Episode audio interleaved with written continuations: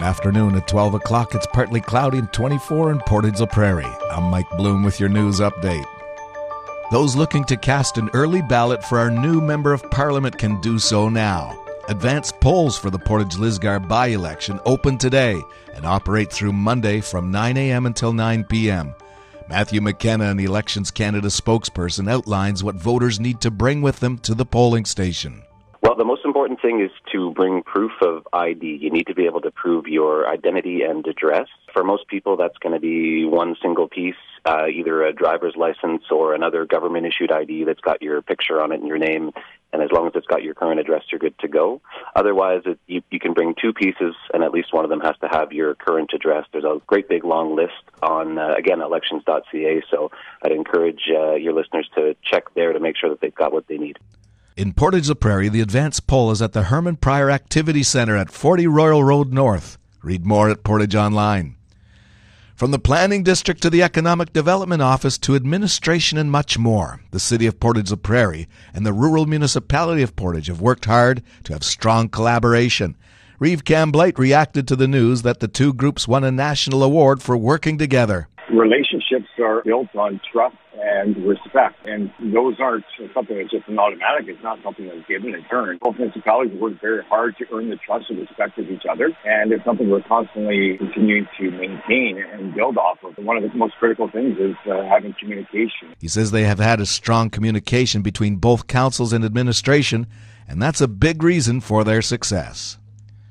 Provincial parks in Manitoba will be offering free access this coming weekend. With more, here's reporter Shannon Dewick. The weekend of June 9th to 11th also happens to be Free Family Fishing Weekend. This coming weekend, anglers can reel in their catch of the day across the province without the need for a license, except in national parks where a federal license is still required.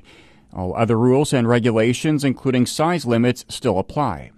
Vehicle permits will not be required to visit provincial parks from June 9th to 11th. However, regular camping fees will still apply at provincial campgrounds. I'm Shannon Dewick. And in sports, the Portage Terriers are bidding farewell to eight players from the 2022 23 campaign, but this season wasn't the end of the line for all of them. Three graduating Terriers committed to universities across the country this morning. Portage's own Kean Calder will be taking a trek down Highway Number 1 for next season as he'll play for the University of Manitoba Bisons. Forward Mike Stubbs is heading to the Maritimes to play for the University of Prince Edward Island, and defenseman Brandon McCartney is committed to York University in Toronto. For more on this story, check out Portage Online. A severe thunderstorm is in effect. Today there's a mix of sun and cloud, chance of showers, and risk of thunderstorm hazy. It'll get really windy this afternoon with a high of 25, feeling like 30 with the humidex. Tonight is clear and hazy. Wind will continue, and that'll turn light late this evening and then it'll be a low of 12. Tomorrow's sunny. Wind will pick up again in the morning with a high of 23, and tomorrow night is clear with a low of 9. Sunday's sunny with a high of 25, and Sunday night clear and a low of 11. Around the region, Brandon's partly cloudy and 23. Winnipeg's mostly cloudy, 25. Here in Portage, it's partly cloudy. Humidity 71% and the temperature's 24, feels like 30 with humidity. From the Portage Online Newsroom, I'm Mike Bloom.